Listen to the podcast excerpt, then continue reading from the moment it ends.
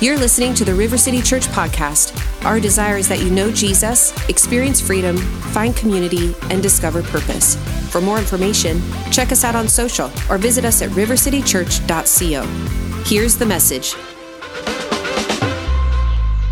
Uh, today, before we dive into the message, we're, we're having a focus today, and this message is for everybody, but it's, it's specifically, last week was a very general relationship message on how to uh, have, uh, level up our relationships. And that's every area in our, in our workplaces, in our families, our, our marriages. Our, uh, many of you have children like I do, and so uh, we want all our relationships to be better. And, and when we find out what God's plan is and God's purpose and the keys that He's given us in His Word to build life giving, healthy, uh, fruitful, effective relationships, relationships we can experience, I believe, God's best. And uh, today we're going to target a specific area, and that's marriage. We're going to talk about extraordinary marriage. And, and, and whether you're married or not, though, I believe this message is for you because there's going to be principles you can apply to every relationship. Uh, but also, if you're one day going to get married and have that in your heart to get married, uh, that God is going to, I believe that if you'll apply these principles, so, you know, take some notes, write these things down. The best things I ever learned that I've applied in my marriage happened before I got married. And so I learned that before I met my wife, how to be a good husband. Are, are with me? We prepare for a wedding day more than we prepare for a marriage in our culture. And so it's important to know uh, godly principles. And, and, you know, this time next year, our, our hope is to have some kind of an event, a weekend event, where we can really dive into uh, some things that are, are maybe possibly hard to talk about when my in laws are in the room and we have kids in the room but it's okay. So we're, we're going to still dive into some great principles today, talking about extraordinary marriage. We're going to be in Genesis 2 in just a moment. Before we do, before we pull any of that up, I have something for you. Because every, if you've been here at the church, you know that I, I just believe that we want to equip everybody uh, in their walk with Jesus. And part of being equipped in your walk with Jesus is to be equipped to, to, to find that special somebody. So I like to give Christian pickup lines every year. And I don't know how many of you have used those to great effect. I don't think anybody has used them effectively. But this year, because I've done it two years in a row, I decided that, you know, as important as it is to know things like, you know, I was reading the book of Numbers and I realized I didn't have yours. as important as it is to know that information, uh, I thought we'd do something a little bit different this year. And so we're, we're, we, we have to, because, you know, that was good, and some of you had put that into practice, but, but I think we've got to learn from the, the younger generation because there's some things that we, we learn as kids to express ourselves. We, we don't have the filter we had before. And, and, and I've got some love letters written by kids to, on a crush, or, and in some cases, they're Valentine's letters and notes to their mamas. Because how many know your first Valentine was your mama? And so we've got a few of those we're going to put up, and my favorite is the last one because it's actually a note that was given to my niece who's in the front row, Olivia. And so, can we put those up on the screen real quick? The first one, you're going to be shocked, it was made by a boy. Roses are red, violets are red, uh, everything is red. Okay, next one. Next one. Uh, thank you, mom, for making me food so I don't die. Go to the next one. I am angry at you, and I'm not talking to you today and tomorrow. P.S. all day. P.S.S. I still love you. Some of you had a week like that. Uh, there's another one for mom. Thank you so much for being my mom. I'm going to try to read it like it says on the card. Uh, if I had a different mom, I would punch her in the face and go find you. Uh, this one's pretty interesting. Uh, but are you ready to be there? This is one, you know, you ever pass those? How many of you pass notes when you're in middle school? You like pass notes, you know, if you like me, check yes. Okay, anyway. Uh, some that's how you found your spouse. Um, and, and so here's one of those notes, going back and forth. Are you ready to be there when I'm mad or need to cry or I can do things I can't do with anyone else but you? Well, yeah, I'm ready unless I'm eating fried chicken. So chicken is more important than me. Only fried chicken and only when I'm hungry. Uh, but if not, then you're the only thing I care about. All right, go to the next one. Uh, the, all right. So, dear Wendy, uh, I know this is uh, weird, but I like you so much. I didn't want to tell you because you hit me in the middle. Sounds like they're needing some counseling. Um, just like you had hit me last time. I got you something for you. I hope you like it. If you had like me, I will take care, care, care of you. If you have a boyfriend, then that's fine. I will not be sad. I will. Uh, here, here's what all the ladies, this is nudge. If you're here with your boyfriend or your husband, nudge them right now because this is very important information. No, no, say, say with that one. Uh, here's, what, here's what he says. He says, I will take care, care, care of you. If you have a boyfriend, then I will not be mad. I will not be sad. I will buy you whatever you want even 100 pairs of shoes, too. Smart man. All right. Uh, I hope you have a great Valentine's Day. Love, Julian. All right. The last one. This is. Let me uh, before before you pull this up. This is the backstory. My niece. I was telling her I was going to share these, and uh, she received this letter. Was in third grade. Third grade from somebody she knew, and that's important for what's going to come next because he ran up to her, handed her the note not anonymously, handed it to her, but this is what the note had to say. Let's put it up. Okay. Uh, Dear Olivia, my name is Mystery. the reason why I'm sending you the letter is because I like you very much, but I don't know how to say it to you. I made you this poem for you. Your eyes shine, your eyes shine in the light just like you. That is so sweet and you're the girl of my dreams. And I just want to say, I love you. I like you a lot, but I don't want to let you know because you might run away. So I hope you like me too, even though you don't know me. I love you. And here's my favorite part I spy on you a lot. All right, thank you so much for putting those up. All right, I spy on you a lot. At least it's honest. Oh, that's, those are great. Those are awesome. And, uh, and apparently she still knows who that boy is. So, anyway.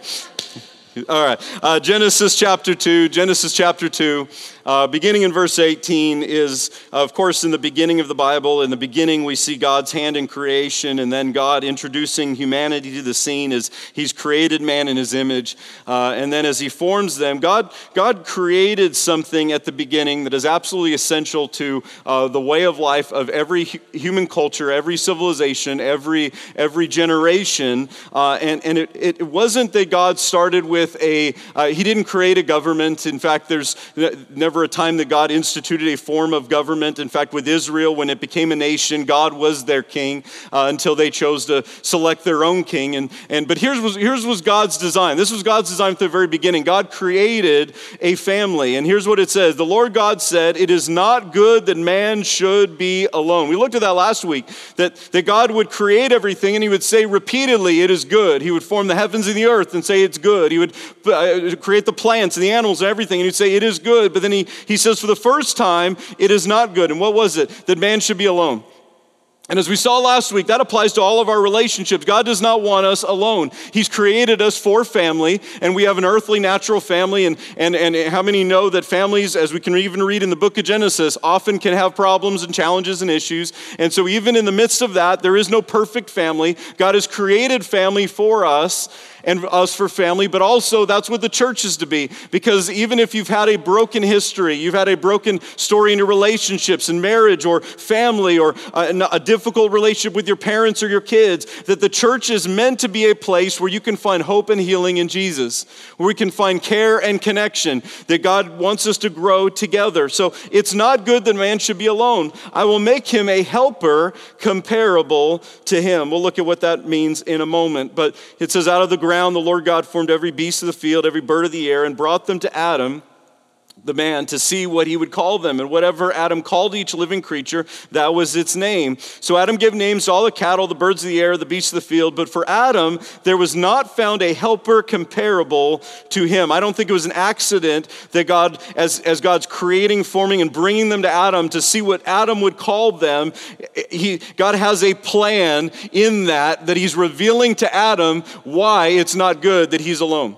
And so, as he's saying, there's, there's, there's, there's a pair, there's a design in creation that, that, that there's that none of what God had created was alone. And so, God brings them to Adam to show Adam that Adam needed somebody, that Adam needed someone. And so, for Adam, there was not found a helper comparable to him. The Lord God caused a deep sleep to fall on Adam, and he slept. He took out one of his ribs, closed up his flesh in its place, and took the rib which the Lord God had taken from man, and into which he made woman, and he brought her to the man. He brought her to the man, and Adam said, This is now bone of my bones, flesh of my flesh, and she shall be called woman because she was taken out of man. Therefore, Verse 24, this speaks to God's plan and purpose for marriage throughout every generation. He says, Therefore, a man shall leave his father and mother, be joined to his wife, and the two shall become one flesh. You see three things there. First is the leaving, that there's a change of, of, of not only residence, but there's a change of, of, of recognition and relationship. So there's a,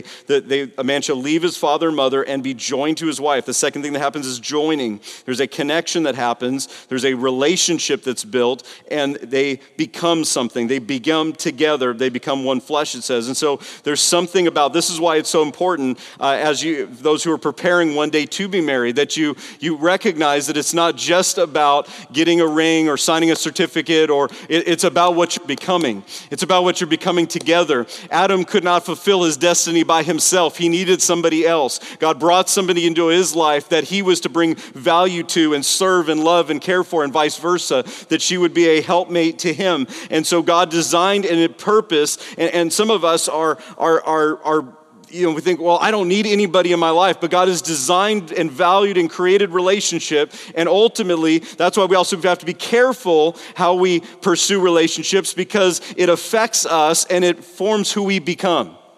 Relationships affect who we become. So, God never created the, an institution. In fact, He didn't even create a religious organization. He created a family. He started with a man and a woman, and His presence, if you know the, the rest of the story in the garden, God walked with Adam and Eve. And so, God's design from the very beginning was that He would create a man and a woman that were joined together in a covenant of marriage, and that He would walk in the midst, that God Himself would dwell with them. And I've said this before, but a Christian marriage is not just just two Christians married together. It's not just that our ChristianMingle.com profiles line up. Come on, somebody. But, but there's actually something about our relationship that Jesus is at the center, that God's presence dwells in there. In fact, I personally believe that to be all that our marriages are called to be, we need the presence of God. I, me without Jesus is a mess. I, realized it. I've been preparing for this series the last couple weeks, and I've been studying this out and, and realizing how much I've got to learn. Uh, and, and, you know, I had somebody just before service said, I knew you were going to preach on marriage today, so I was extra nice to my wife. and, and, and, it's important that we do that, so that's good. But, uh, but, but let's, let's look at this. Uh, I've got three points for you today. Number one is this marriage is God's idea and design.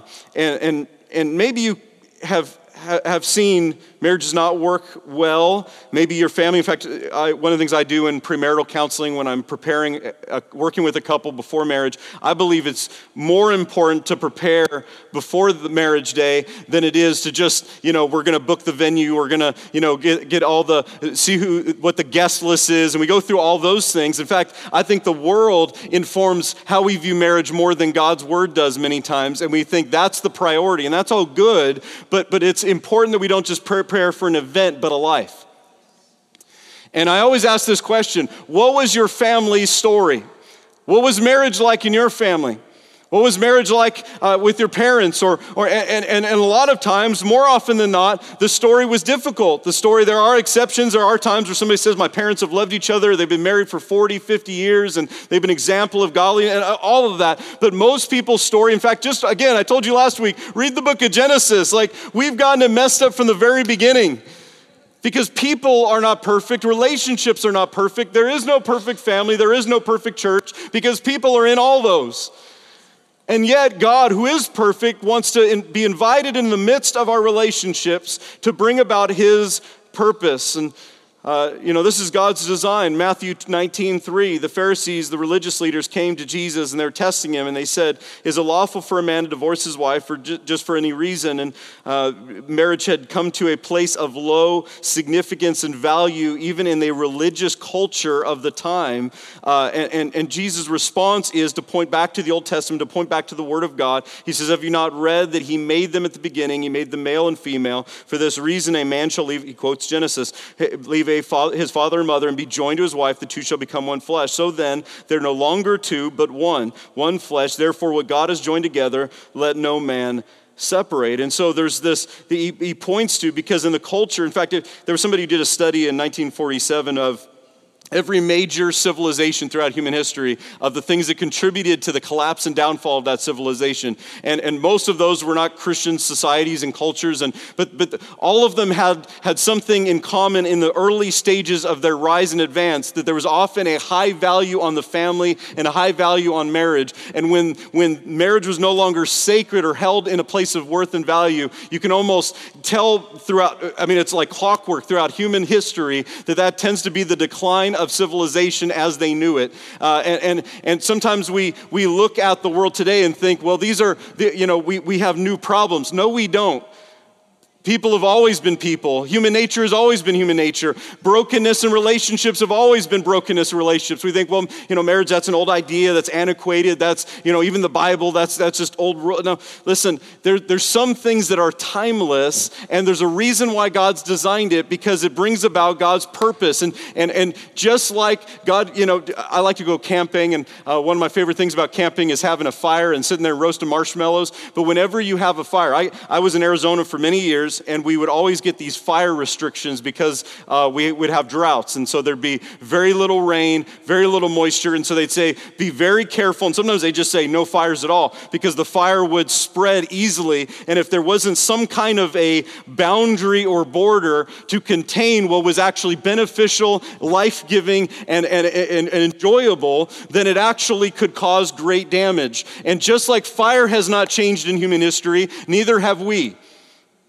And so God has designed the right principles and, and things to put together for us to experience the best that He has for us. And in marriage, that's a covenant of marriage. That's a plan. And I love that God brings Adam, his wife, He brings Eve to him. God had a gift for Adam. God, God was designed that marriage was to be a blessing, that, that, that relationship was to be life giving. And so God's design oftentimes is, is meant to be extraordinary, and our view can be very low because of hurt. Uh, we've walked through pain, we've walked through brokenness. Uh, people say all the time, well, marriage is broken. Well, marriage isn't broken, people are broken. We're all broken. That's why we need Jesus. That's why we need God's word. Uh, and so, so it's important that, uh, you know, and, and if you're, you're preparing, you know, if you're single, if you're preparing for a future relationship, uh, I, I can tell you this is important because who you're going to be spending the rest of your life with matters because it affects who you become. So don't ignore the red flags. Don't ignore the things that, because anything that, when we say I do, we don't just say I do to the things we know about.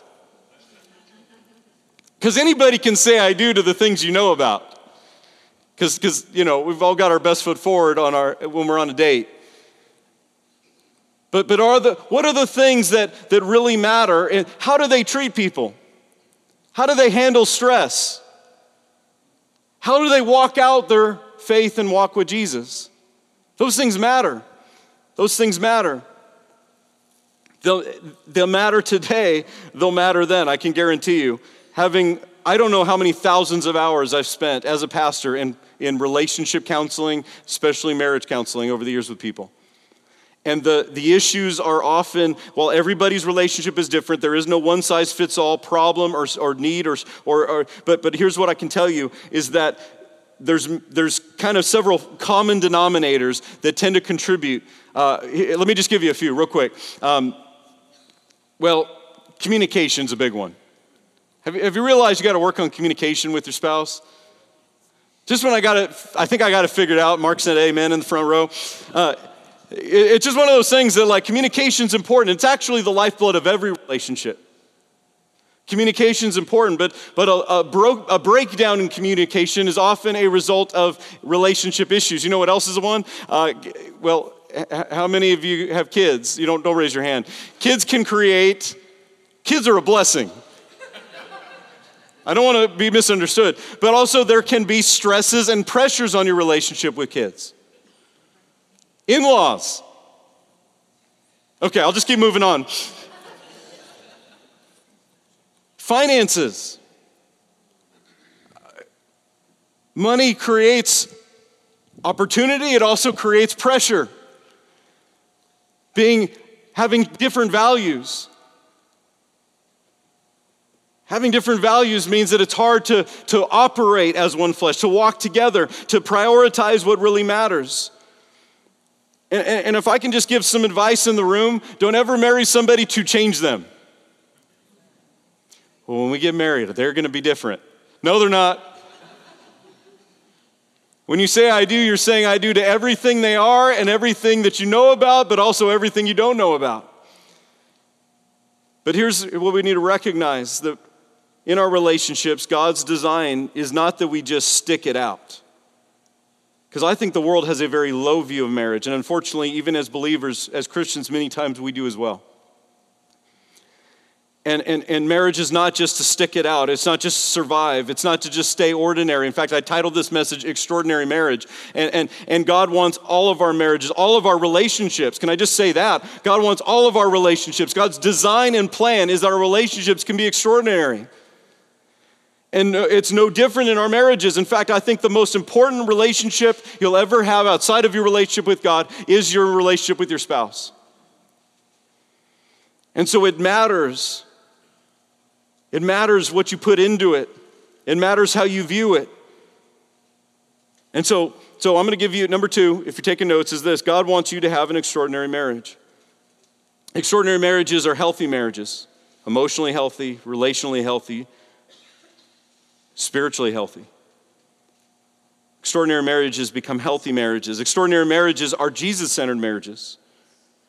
Extraordinary marriages are about love more than lust. I, I, I know we say, I love you, but sometimes it's just, I lust you. What's the difference? Well, lust is about what I can take, but love is about what I can give. In fact, in fact, in all of our relationships, extraordinary marriage is about more than give, more giving than taking. Extraordinary marriages require investment. They require investment and prioritization. Extraordinary marriages require vulnerability and protection. What does that mean? It means that we need to be open with each other. We need to be vulnerable with each other. Is there somebody in the world that really knows you? It should be your spouse. But also, it's something that should be guarded and protected and, and, and valued and cherished.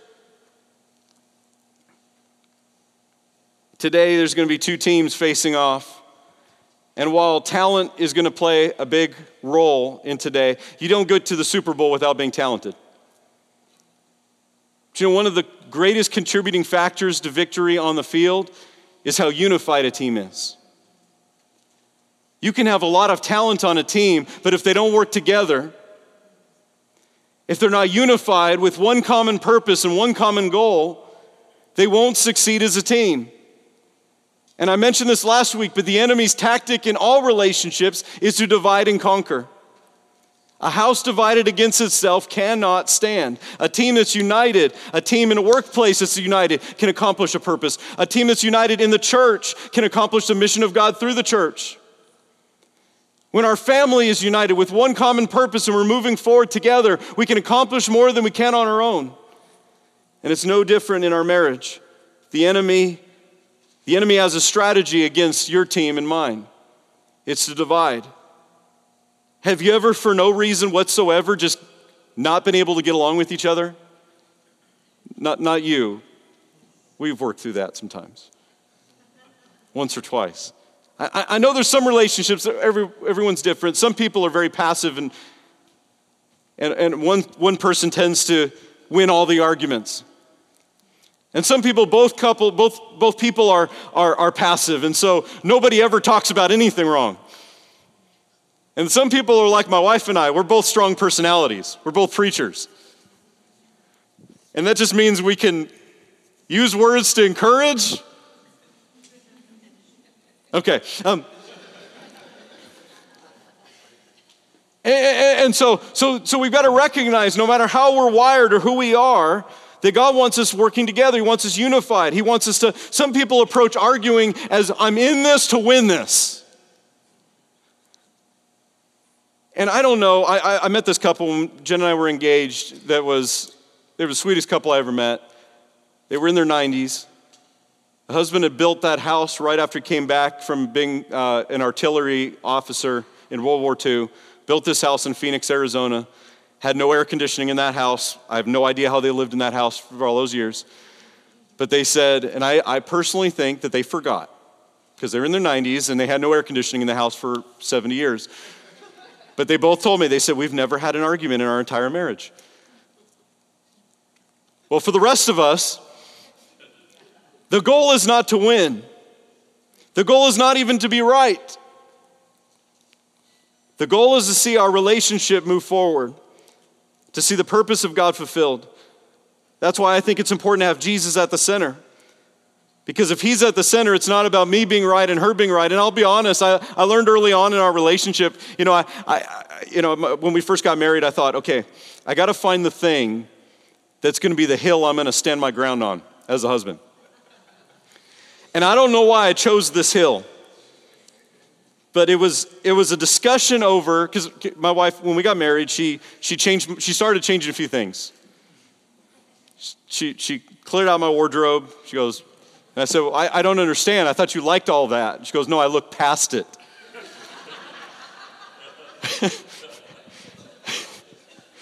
And so I, I, didn't understand it at the time. And I thought, okay, so she's changing everything. I've got to stand my ground somewhere. And I decided something that I wouldn't advise.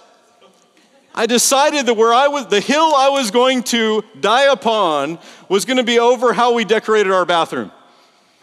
I know, it's ridiculous.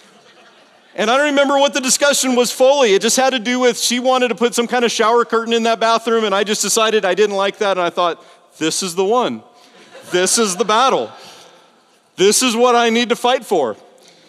Again, I, I to this day have no idea why. I don't know. Uh, I had issues. you, you, don't, you don't realize how self centered you are until you're married. And then you get kids in the picture and you realize, oh, any level of self centeredness I still have has to be dealt with. and, and, here's what the Bible says Ephesians chapter 4. By the way, she won that one. Um, Make every effort to keep yourselves united in the Spirit, binding yourselves. Make every effort. Make every effort. Relationships take effort. They take effort. Did you know that? they, they take effort. And we think it's, you know, in the world, they're like, well, it's, it's, it's about being compatible. And, and so there's, there's this idea, I think, is, is created by the world to just justify anything and say, well, we're just not compatible. But here's what I've found everybody's different. You're not compatible with anybody. Even if they're very similar and you both like to watch Star Wars together. I've tried for 15 years, she won't watch it with me. And even if you've got the same interests and say you can have all those things aligned and you like to do, and I think it's good to have the same interests and activities, and that's all good, but you're still, at the end of the day, you're different people, and you have to recognize that you have to make a choice, a decision to, to, to serve, to love, to make a decision to get along, to make a decision to not always be right, to make a decision to say, I'm going to prioritize our relationship over winning an argument. So I think our relationships, for them to be extraordinary, they start with our heart. If I have a healthy heart, I'm going to begin to have healthy relationships. And I told you this last week that often change starts with us. It starts with us. And so let me just say this when, when, as a husband, if my heart doesn't stay healthy, it's going to affect my relationships. That's why the Bible says this guard your heart above all else. Relationships, there should be vulnerability. I love that we, we've prioritized. My wife and I have set a time every day where we'll have coffee together and we'll share and talk about our day and, and, and we'll go through that. And, and that's, we, that's been so important. And I've also realized that my wife, when she shares her heart, she doesn't want me to fix everything, even though I like to. And, and, and, and, we're able to have that vulnerability, but for that to be prioritized, we have to also guard our relationship. And so that means that we prioritize how we speak about our marriage. So, I, how am I going to maintain unity if I'm tearing down my wife to somebody else at work? Let's get real practical today. If, if, I'm, if I'm complaining about the most important relationship in my life rather than cherishing it and valuing it, no wonder it's become in an area a burden in my life. Not because the relationship changed, but how I view the relationship has changed. I remember when we were dating and we were engaged, it was not any inconvenience to drive through an hour of traffic in Phoenix, Arizona to go see her. And then, after now almost 16 years of marriage, there's times where I'm downstairs and she's upstairs and, hey, can you get me something? I'm like, why can't you get that?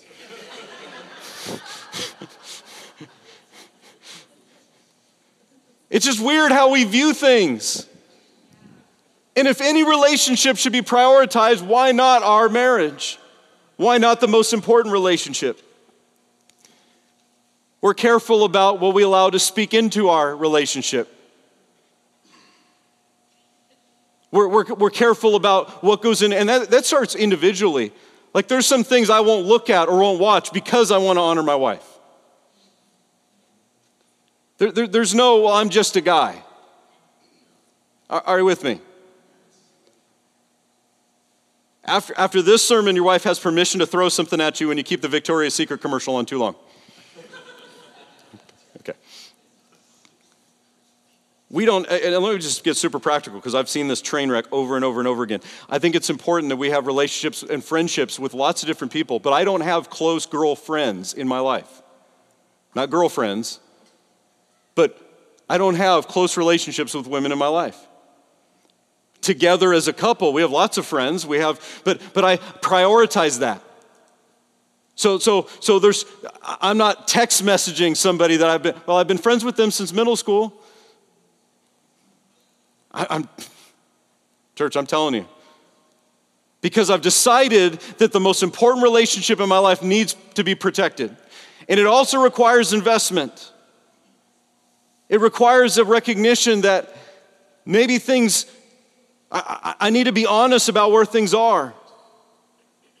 So, so we don't have secrets between us. Part of being one flesh, we don't, we don't keep secrets from each other. We share our heart. We talk through things. We work through things. When we have, you know, the Bible says, don't let, when you're angry, don't sin, and don't let the sun go down on your wrath. So, so, so don't go to bed angry. I tell people that's why I look tired all the time. We're, we're going to talk through some things. We're going to work through it because it's important. okay. If you're married and you're having difficulties, don't first start with your spouse. Because I know how some people hear this message, you go, my, my husband needs to hear this. I hope they're listening to this. I hope they, and, and that's, that's, but what if we started with us and Jesus? because we've had seasons of our own relationship where, where Jenna had to go to Jesus first, where I've had to go to Jesus first. And, and so, so I always start there when I'm working with a couple is how are you and Jesus doing? Because I know right now what's in front of you is what you're battling over, but how are you and Jesus? Because when you've got that, because here's what I found out there's some stuff that if I discuss, we're gonna fight about it. And I think we should have conversation. But there's some things where I go, I'm just to pray for her, and she does the same for me. And, and we prioritize having Jesus at the center because my job is not to be her Holy Spirit and vice versa. But when we invite Jesus at the center, God changes me and God changes her, and He brings us together, and we have a much healthier relationship because of that. And I can be wrong. Anybody ever admitted they're wrong? How many of you, since you've been married, don't raise your hand, since you've been married, you've never been right? Okay, we won't. That's number three, and this is where I want us to focus today: is you can invest in your marriage today. You can invest in your marriage today. Genesis 29. Genesis 29. Verse 16, uh, Laban, this is one of many examples of messed up relationships in the Bible, starting in the book of Genesis. But Laban had two daughters. And some of you don't think the Bible's funny. I'm just going to tell you, the Bible's funny sometimes. Because here's the story one's named Leah, the other's named Rachel. The younger's Rachel. Verse 17 Leah's eyes were delicate, but Rachel was beautiful of form and appearance. Some of you didn't catch that. Like, it, it doesn't have any trouble describing Rachel. Rachel, man, she's got it going on. Leah, she's got that eye thing. you don't know if she's looking at you or. Okay. So we'll just put delicate. Her eyes are delicate. you think I'm joking? It's true. Okay. Um, so Jacob loved Rachel. He loved Rachel. And he goes to Laban, their father, and he says, I'm going to serve you for seven years for Rachel, your younger daughter. For seven years. And Laban said, It is better that I give her to you than I should give her to another man, so stay with me. So here's the story Jacob works for Laban, his future father in law, for seven years to earn the privilege and the right to marry his daughter. He works for seven years. That looks like pursuit. It actually says those seven years didn't feel like work. Those seven years went by in a hurry. Those seven years, it was like it was like a it was like a day to Jacob. Why? Because he was in love with Rachel and he was pursuing Rachel and he was after her and he wanted and prioritized that relationship. And then after seven years of working and laboring, if you know the story, Laban does a switcheroo, and Jacob marries Leah by accident. And he gets mad. He comes to, he comes to Laban and he says, you, you deceived me. And of course, in their culture, you couldn't marry off the younger before the older. And, and so, so he says, I'm going to give you Rachel, but here's the deal. I'm going to give you Rachel, but you've got to work for me for seven more years. And, and, and again, it's a, it's a messed up situation, but can I just tell you what I love about this story? Is Jacob marries Rachel and it says that he works for seven more years. Now, I used to read that, and I used to think that he had to work for a total of 14 years before he got Rachel. But no, he actually he works for 7 years. Laban gives him Rachel. He marries Rachel, and then he works for another 7 years. What's the point? He kept working for her. He kept pursuing her even after he had her. What if you pursued your spouse with the same level of, of, of, purpose and intensity and passion that you did when you were dating? What if you didn't stop dating because now you have her? I don't know. Sometimes along the way, we just, and all of us, it happens to us, we get relationally lazy. And relationships are relationships are like a car. When the car starts needing maintenance, all the yellow lights start going off the caution lights and the engine lights and the uh, check your oil and the radiator, all the caution lights. And that's some, some of us are driving our cars right now with all the lights on and we don't care. We don't even know what they mean. We, we've had a conversation. I don't know if I'm going to just dig a hole today. Um, that's okay. Uh, I've, I've had this conversation with a couple guys where, where sometimes our, our, our spouses will take their the cars and they'll run out of gas like you didn't know how much gas you had when you took. Anyway, I'm going to just stop. I got conviction. Okay. But some of us live our lives like that. We don't, we, we, we're living on empty. And I told you the second service, I didn't share this first service, but, but to, to, to, to end our marriages because we've ran out of love is like selling our cars because we've run out of gas and we ignored the caution lights. We ignored the things when it could have been fixed and we could have worked on that and we could have taken the time. And maybe right now you're married and you've got caution lights all over the dashboard. That's not a bad thing. That's a good thing to recognize our relationship needs investment. Our relationship needs investment. And I know guys, especially, it's too easy for us to just go, we're fine until the car crashes. you know, we're fine. But we've got to recognize, in fact, some of us are better experts on our cars. Okay. He served Laban for another seven years. He continued to pursue and work for his bride even after he had her. Have you stopped pursuing the person that God has brought into your life? Have you stopped pouring in? You know, relationships are also like a bank account. You can only make so many withdrawals without a deposit. We, we, we, can, we can keep expecting and taking and asking and, and nagging and talking through things. But if we don't first make an investment, and here's what I've seen is that over and over we get into this unhealthy cycle where because she doesn't, I don't. Because he doesn't, she won't. And, and we've got this cycle where, where we stop loving each other, we stop serving one another, we stop making an investment in this relationship because, you know, we're, we're mad at them or we're bitter about the past or we're, we're working through those issues. And, and Somebody has to break the cycle. And I'm going to give you three quick things before we, we leave. Three quick ways. These are very simple, very basic, but if you will put them into practice today, you can make an investment in your marriage, in your relationship.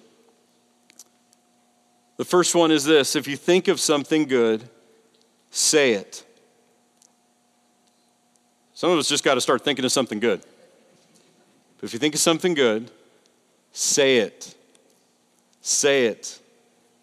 And while there are generalities here that I'm going to give you, men and women, I know this is going to shock some of you, men and women are different.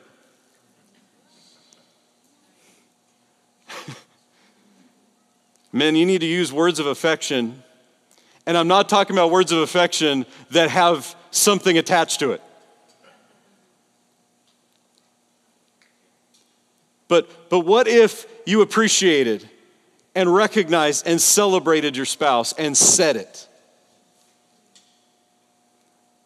What if you didn't just say, I love you, but I love you because this is what you mean to me?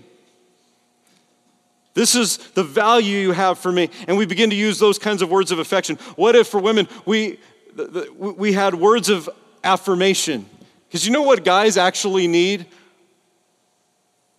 And, this is something that's wired into the core of who we are. I've said this before, but men never get into fights because somebody was unloving towards them. We were just at a hockey game a couple days ago. It was great. There were so many fights. And those fights didn't happen because one guy said, Man, you were so unloving towards me.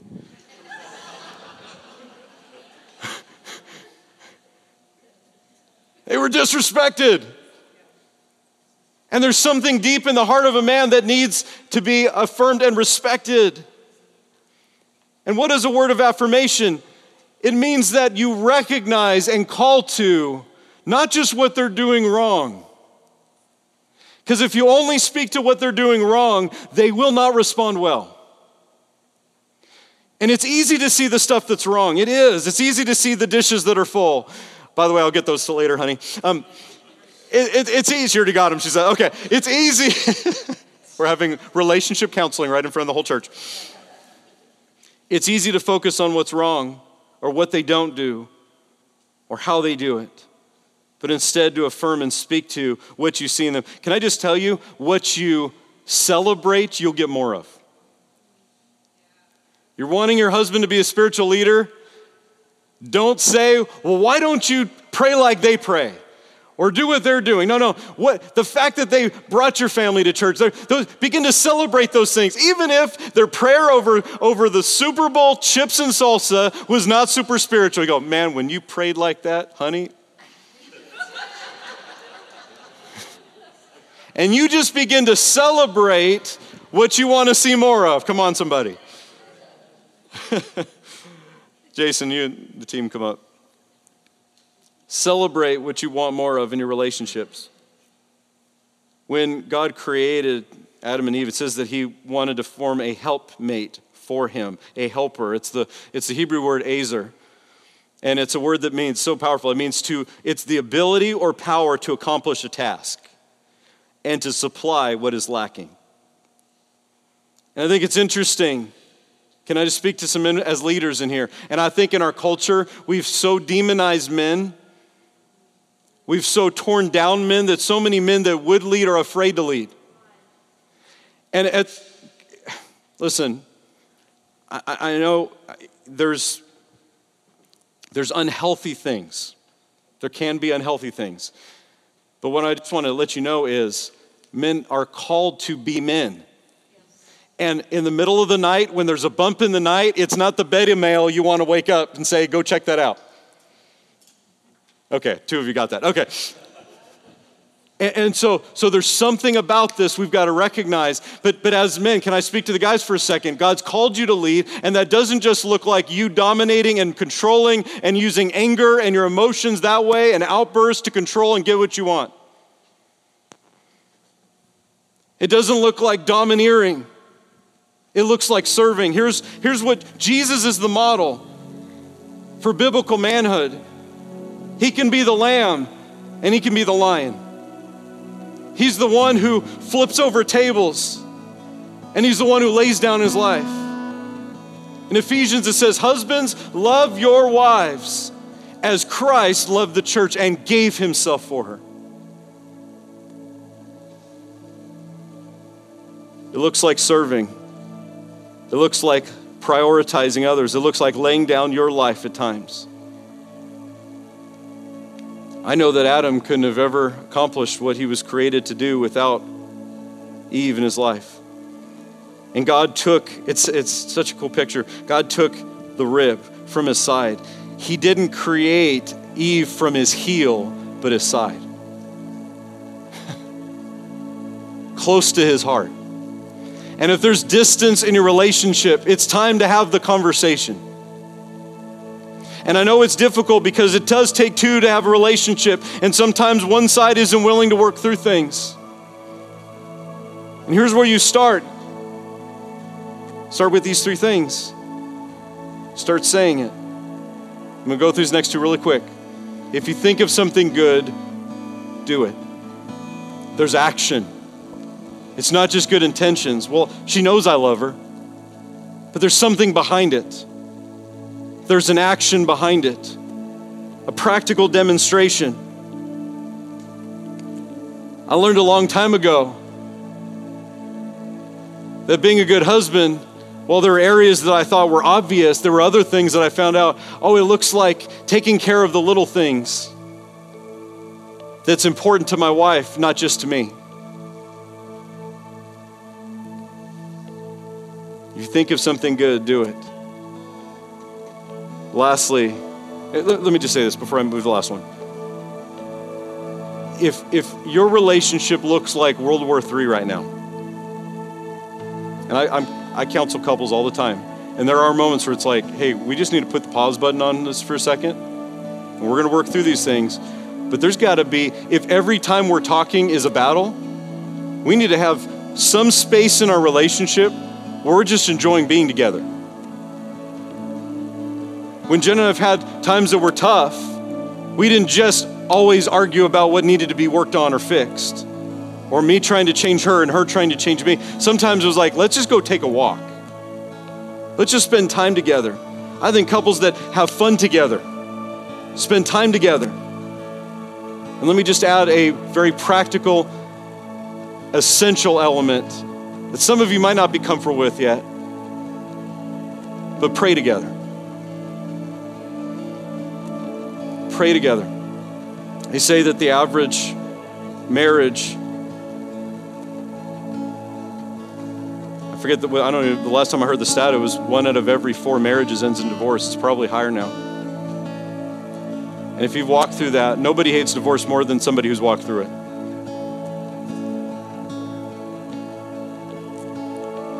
And they say, even in the Christian world, in the church, that number, that stat is no different, except when the couple prays together.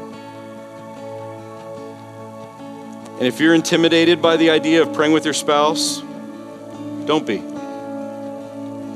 Don't feel like if one of you prays in King James and prophesies every time they pray and they're seeing. Uh,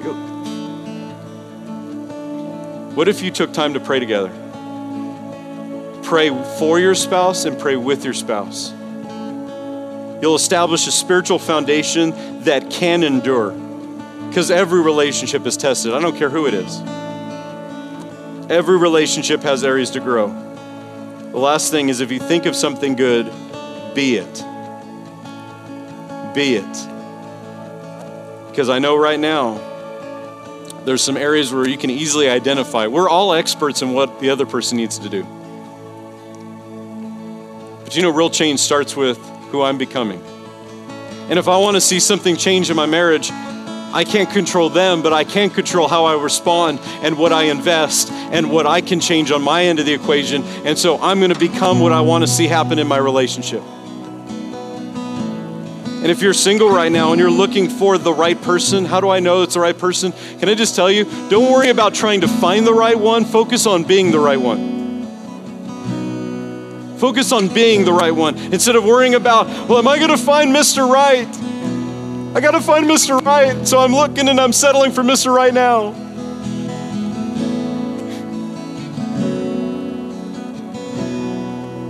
Can I just tell you? I, I, this is one of my favorite things. When I was a young adults pastor, I used to have people who are like, you know, I know Jesus is coming back, but I just hope he doesn't until I get married. Some of those same people, they get married and they start praying, Jesus, come, come quickly. a person will not solve the issues of the heart. A person won't heal what only Jesus can heal single or married, we all have heart issues that God wants to work through. He wants to heal, He wants to bring freedom. It all starts with Jesus. Whether you're single or married, we go to Jesus. I'm going to ask you to stand to your feet, and I want to pray with you today because I believe that today we're going to see. I've tried to give you some real practical, practical tools. But as a pastor, I know that a lot of you have walked through some very painful things. You've walked through some difficult things. And you've had some relationship detours along the way. Here's what I love about God. I got one last verse to put up Romans 8 28. We know that all things work together for good. Those who love God and are called according to his purpose. Here's what this verse does not say all things, go back to the first part of the verse. All things work together for good, but it doesn't mean that all things are good or that all things are God. Like there's just some stuff in my life that the enemy, God brings people into my life, so does the devil. That's a whole other sermon. But here's what he says if you've taken a detour, God can get you where you need to be. God, it, you can spend in your entire life in your relationship making a mess of things. And Jesus can come into the picture, and He's a God of restoration, He's a God of renewal. Don't give up today because of what's come before. God has something ahead. If you're here with your spouse, we're going to pray in just a moment. And I'm going to challenge you to take the hand of your spouse and pray for them. You don't have to say it out loud right now. You don't have to, we're not going to do anything. But, but I want to pray over you as a couple. I want to pray over every person that's preparing for one day their future relationships. You can pray for your spouse before you've ever met. I prayed for Jenna before I ever had seen the cornfields of Iowa. But I was pursuing Jesus. And Jesus had to be the most important thing in my life. Today, I'm going to ask you if you're in here and you're in a place where you say, you know what? I need a relationship with God. Because relationships are messy and they're difficult and often are broken. Because people are imperfect, but we serve a perfect God who saves perfectly and He can take our sin and our shame and our brokenness and all of our history, and He put it on Himself at the cross and He paid the price so that we could be set free. Some of you are carrying the guilt and the shame of a broken relationship, and today Jesus is going to set you free.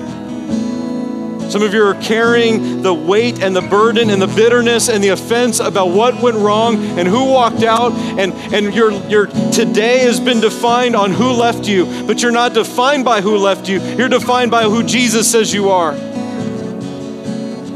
going to ask you to bow your heads and close your eyes.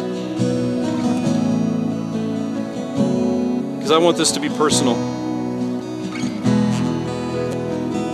If you're in here and you have never given your life to Jesus, I know we've gone long today, but if you're in here and you've never said yes to Jesus and you'd like to, to begin a relationship with God, I want to give you that opportunity right here and right now to say, Brian, I need Jesus in my life. I need God in my life.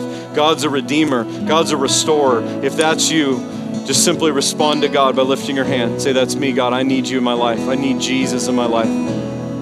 Would you pray this with me? I'm asking every person here, pray this with me to encourage them. Say, Jesus, forgive me of my sins. Be my Savior. Be Lord of my life. I surrender my life to you. In Jesus' name, amen. Before we go, take the hand of your spouse if you're here with your husband or wife. Father, I thank you today that where there's been hurt, you're the healer. Where there's been loss, you're the one who restores. Where there's been mistakes, you're the one who comes in and makes all things new. You can right every wrong, you can make all things new. If you've been through a divorce, I want you to give that the weight of that to Jesus. If you still carry the pain of that, what they said and what they did and how they treated you, I want you to give it to Jesus. Because you're not defined by what came before. You're not defined by what they said, what they did. You're defined by the goodness of God, the redemption of God, the purpose of God.